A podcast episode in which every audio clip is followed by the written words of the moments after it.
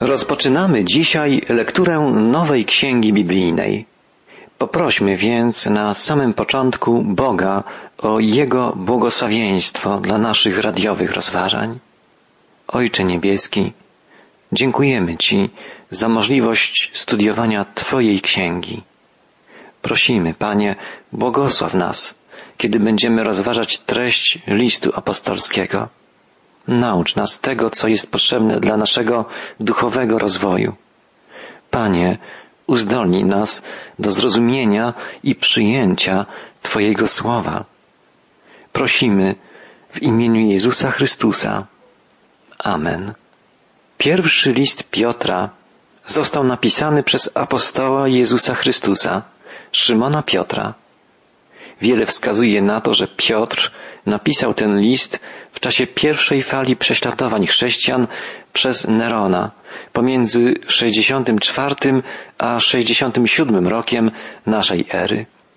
List ten powstał więc w końcowym okresie życia apostoła, najprawdopodobniej na krótko przed jego męczeńską śmiercią. Pierwszy list Piotra należy do grupy tzw. Tak listów powszechnych, adresowanych do całego Kościoła chrześcijańskiego. W szczególności jest jednak skierowany do chrześcijan zamieszkujących rzymskie prowincje Azji Mniejszej, chrześcijan objętych falą prześladowań zapoczątkowanych przez Nerona w stolicy imperium Rzymie. Piotr pragnie wesprzeć wiernych cierpiących z powodu prześladowań. Stąd jego list ma charakter duszpasterski. Jest pełen pociechy, zachęty do wytrwania w podstępowaniu godnym wyznawców Jezusa Chrystusa. Piotr kieruje wzrok cierpiących chrześcijan na powtórne przyjście Chrystusa. Podkreśla, że życie chrześcijanina jest trwaniem w wierze i w nadziei związanej z wypełnieniem się wszystkiego, co zapowiedział ukrzyżowany i zmartwychwstały Pan, Syn Boży, Zbawiciel. Piotr, apostoł, pisze w swoim liście o wielu ważnych prawdach wiary chrześcijańskiej.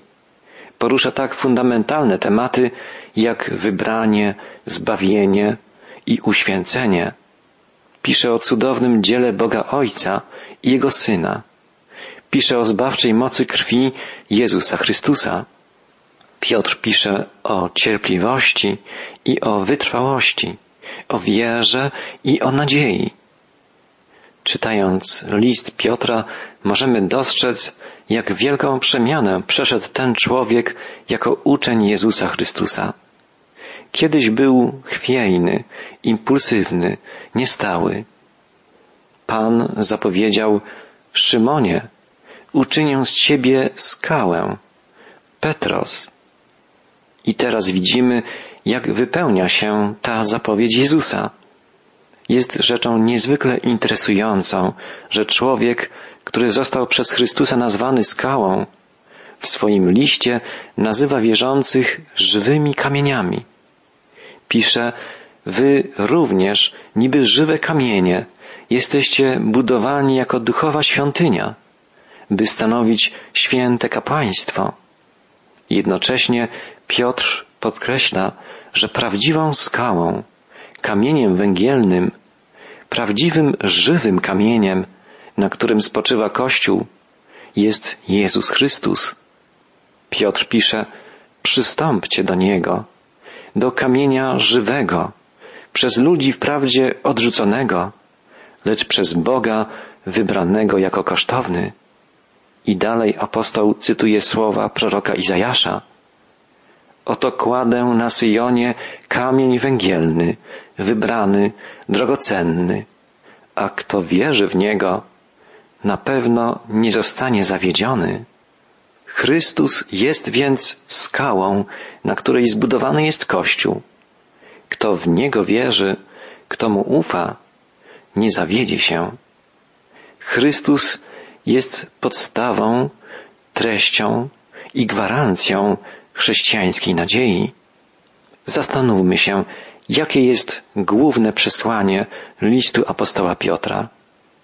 Piotr pisze przede wszystkim o nadziei, o tym, że mimo cierpienia, mimo trudów i doświadczeń, można i trzeba wytrwać, gdyż nadzieja złożona w Chrystusie, w tym, który zbawia i który powtórnie nadchodzi, jest nadzieją niezachwianą, niezawodną, pewną. Piotra nazywa się często apostołem nadziei, tak jak Pawła apostołem wiary lub apostołem narodów, a Jana apostołem miłości. Piotr to apostoł nadziei. Pisze o nadziei w sposób bardzo osobisty. Mówi przecież z własnego doświadczenia. Pisze jako współuczestnik cierpień wczesnego chrześcijaństwa. Ton jego listu jest bardzo ciepły, tkliwy. Piotr pisze jako pokorny, skromny, kochający duszpasterz. Jego list nazwano najbardziej wzruszającym utworem okresu prześladowań. Do dzisiaj pierwszy list Piotra jest jednym z najbardziej lubianych i najczęściej czytanych i cytowanych listów apostolskich. Stale bowiem ujmująco przemawia do ludzkiego serca i umacnia nadzieję pokładaną w Chrystusie. Temat pierwszego listu Piotra możemy najkrócej sformułować następująco. Nadzieja pośród cierpienia. Słowo cierpienie pojawia się w liście szesnaście razy i zawsze jest powiązane ze słowem nadzieja. List możemy podzielić na następujące podtematy. Cierpienie i poczucie bezpieczeństwa. Cierpienie i świadectwo pism. Cierpienie wierzącego i cierpienie Chrystusa. Cierpienie i drugie przyjście Chrystusa. Jak widzimy, list porusza wiele ważnych, najbardziej istotnych tematów z zakresu doktryny, jak i praktyki Kościoła Jezusa Chrystusa. Uderzające jest podobieństwo głównych pojęć teologicznych pierwszego listu Piotra i kazań Piotra zapisanych w Księdze Dziejów Apostolskich. Jest to jeden z ważnych dowodów na Piotrowe autorstwo listu i na to, że list ten został napisany bardzo wcześnie. Są tu podstawowe treści, które Kościół zwiastował w początkowym okresie swoich dziejów. Podstawowe pojęcia skazań wczesnego Kościoła całkowicie pokrywają się z myślami zawartymi w pierwszym liście Piotra. Prawdy te możemy ująć w pięciu głównych punktach. Po pierwsze, nadszedł czas mesjański, czas wypełniania się proroctw. Jest to ostatnie słowo Boga. Został zainaugurowany nowy porządek i dlatego wybrani są zachęcani do przyłączenia się do nowej społeczności, do nowej wspólnoty wierzących. Po drugie, nowy wiek rozpoczął się życiem, śmiercią i zmartwychwstaniem Jezusa Chrystusa.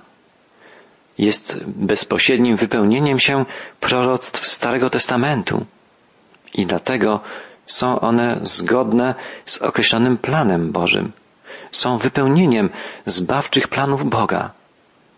Po trzecie, z racji swego zmartwychwstania, Jezus Chrystus został wywyższony i zasiadł po prawicy Bożej, jest mesjańskim przywódcą nowego Izraela. Po czwarte, mesjańskie wydarzenia osiągną swój kulminacyjny punkt w chwalebnym powrocie Chrystusa jako sędziego nad żywymi i umarłymi. I punkt piąty.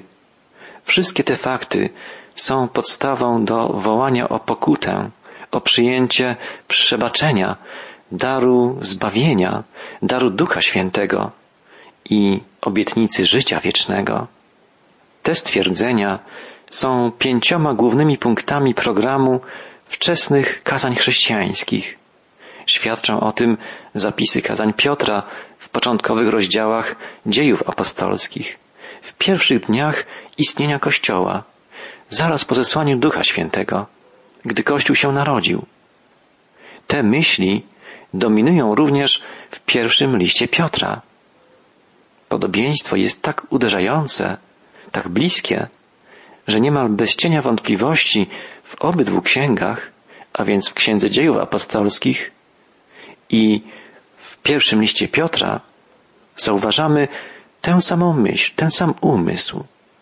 Jest to ważny dowód na to, że właśnie Szymon Piotr, jeden z apostołów Jezusa, jest autorem listu, który znalazł się w kanonie Nowego Testamentu. A jednak są naukowcy, którzy kwestionują apostolskie autorstwo pierwszego listu Piotra. Stawiają jeden zasadniczy problem. Wspaniały język tego listu. Wydaje się to niemożliwe, by był on dziełem galilejskiego rybaka, człowieka prostego, niewykształconego. Znawcy Nowego Testamentu zachwycają się greckimi sformułowaniami tego listu. Jeden z nich pisze, list bez wątpienia jest dziełem człowieka dobrze obeznanego z piórem. Człowieka, który umie stosować zwroty retoryczne, nawet bardzo wyszukane słownictwo. Musiał być to stylista o nieprzeciętnych zdolnościach. Pisze piękną greką, o wiele równiejszą i bardziej literacką od tej, którą posługiwał się wysoko wykształcony Paweł. Język pierwszego listu Piotra jest bardzo wysoko oceniany przez znawców greki. Trudno albo wprost nie da się wyobrazić sobie, żeby Piotr używał takiego języka. W samym liście znajdujemy rozwiązanie tego problemu. W końcowym fragmencie listu Piotr pisze Napisałem do was krótko przez Sylwana. Przez Sylwana. Jest to niezwykłe wyrażenie. W oryginalnym języku greckim oznacza ono, że list ten pomagał pisać Sylwan. Sylwan nie był jedynie sekretarzem Piotra. Najpierw zastanówmy się, co wiemy o Sylwanie, o człowieku, który pomógł Piotrowi napisać ten list. Według wszelkiego prawdopodobieństwa jest to ta sama postać, co Sylas z dziejów apostolskich i Sylwan z listów apostoła Pawła. Po zestawieniu ze sobą wszystkich informacji, które znajdujemy w różnych częściach Nowego Testamentu, dochodzimy do wniosku, że Sylas, inaczej Sylwan, nie był zwykłą, przeciętną osobą, że był bardzo ważną, wiodącą postacią w życiu wczesnego Kościoła. Czytamy, że był on prorokiem. Ta informacja jest zapisana w Księdze Dziejów Apostolskich w rozdziale 15. Czytamy też, że zajmował wśród braci przodujące stanowisko. W czasie narady jerozolimskiej był jednym z dwóch wybranych do przekazania postanowień rady kościołowi w Antiochii. Apostoł Paweł wybrał go na towarzysza drugiej podróży misyjnej i razem byli w Filipi i w Koryncie. Paweł przyłączył go do swoich pozdrowień w pierwszym i drugim liście do Tesaloniczan. Sylwan był obywatelem rzymskim. Czytamy w dziejach apostolskich w rozdziale szesnastym. A więc Sylwan, inaczej Sylas, to wybitna postać wczesnego kościoła. Był nie tyle pomocnikiem, co towarzyszem pracy apostoła Pawła. Jako rzymski obywatel mógł mieć przynajmniej możliwości posiadania wykształcenia i znajomości kultury, co zawsze było niedostępne dla Piotra. A teraz spójrzmy na ten problem z drugiej strony. Kiedy misjonarz posługuje się językiem ludzi, wśród których pracuje, ale nie jest w stanie poprawnie posługiwać się tym językiem, stojąc przed koniecznością napisania swego poselstwa, zazwyczaj korzysta z dwóch możliwości. Może napisać swoje poselstwo sam, w miarę możliwości poprawnie, a następnie poprosić zaufanego przyjaciela, któremu język pisma jest bardzo bliski, bo jest jego macierzystym językiem. I poprosić, by poprawił błędy i styl napisanego tekstu. Jeżeli przyjaciel ten jest bardzo bliskim jemu człowiekiem, to może nawet powierzyć mu całkowicie samodzielne napisanie zwiastowanego poselstwa. Możemy wyobrazić sobie, że właśnie mniej więcej taką rolę odegrał Sylwan w napisaniu pierwszego listu Piotra. Mógł on poprawić błędy i styl języka pisma Piotra, nie tak biegle posługującego się greką, albo mógł on samodzielnie napisać to, co Piotr zwiastował, co głosił w czasie swoich kazań. Po sprawdzeniu i zatwierdzeniu tekstu przez apostoła, na końcu Piotr dodał kilka słów od siebie. Myśl listu należy do Piotra, ale styl pochodzi od Sylwana. To wyjaśnia, dlaczego list Piotra jest napisany tak piękną greką.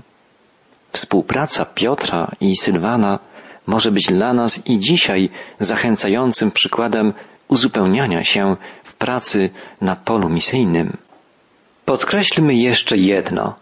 Apostoł Piotr napisał swój list w okresie nasilających się prześladowań. Pojawia się pytanie, dlaczego zaczęto prześladować chrześcijan, skoro wcześniej, jak czytamy wielokrotnie w dziejach apostolskich, rzymskie prawo chroniło ich? Otóż przez jakiś czas Rzymianie po prostu uważali chrześcijan za żydowską sektę, za odłam judaizmu i dlatego nie stawiali chrześcijanom żadnych przeszkód. Zmiany nastąpiły w okresie panowania Nerona. Znamy niemal każdy szczegół tych wydarzeń. W dniu 19 lipca 64 roku naszej ery wybuchł wielki pożar Rzymu. Miastu posiadającemu wysokie drewniane domy i wąskie ulice groziła całkowita zagłada. Pożar szalał przez trzy dni i trzy noce. Został powstrzymany, a następnie wybuchł ze zdwojoną gwałtownością. Nie mając wątpliwości, kto jest sprawcą tej tragedii, ludność Rzymu oskarżała Cezara. Neron posiadał pasję budowania i dlatego uważano powszechnie, że poczynił odpowiednie kroki, by zbudować nowe miasto. Okoliczności, w jakich doszło do spalenia dużej części Rzymu, znamy także z powieści Quo Vadis Henryka Sienkiewicza. Jednak wina Nerona zostanie na zawsze nieudowodniona. Tajemnicą pozostanie odpowiedzialność Nerona za pożar Rzymu. Wiadomo jedynie, że z wieży myceńskiej obserwował szerzące się nieszczęście i mówił o pięknie i uroku płomieni. Mówiło się jednak wtedy, a potem już szczególnie mocno i głośno, otwarcie o tym, że przeszkadzano tym, którzy gasili pożar, że widziano ludzi, którzy rozrzucali płonące żagwie na coraz to nowe domy. Ludzi ogarnęło przerażenie.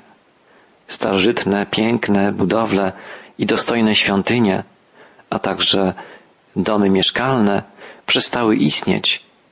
Dramatycznie powiększyła się liczba bezdomnych. Mówiono o beznadziejnym braterstwie nędzy. Oburzenie wśród ludu było ogromne. Neron musiał odwrócić od siebie podejrzenia, poszukać kozła ofiarnego. Zostali nim chrześcijanie. Historyk rzymski, Tacyt, tak o tym pisze. Żadne ludzkie przedsięwzięcie w postaci cesarskich darów czy usiłowań przebłagania bogów nie było w stanie usunąć przekonania, że Neron jest sprawcą pożaru.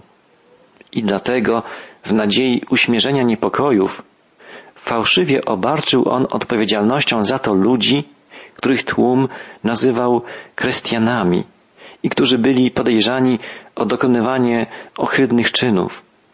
Założyciel tej sekty, nazywany Chrystusem, został skazany na śmierć przez Poncjusza Piłata za panowania Tyberiusza. Ten niebezpieczny zabobon został na jakiś czas stłumiony, a potem znów zaczął się szerzyć. I to nie tylko w Judei, ojczystym kraju tej plagi, ale również w Rzymie. Tacyt wyraźnie pisze, iż chrześcijanie nie byli winni spalenia Rzymu. To Neron uczynił ich kozłami ofiarnymi za swoją zbrodnię. W takich to okolicznościach rozpętano pierwsze w historii okrutne prześladowania chrześcijan. Ze stolicy Imperium Rzymu przeniosły się one do prowincji w Azji Mniejszej. I właśnie wtedy Piotr wysłał cierpiącym braciom swój list. List pełen ciepła, otuchy i nadziei.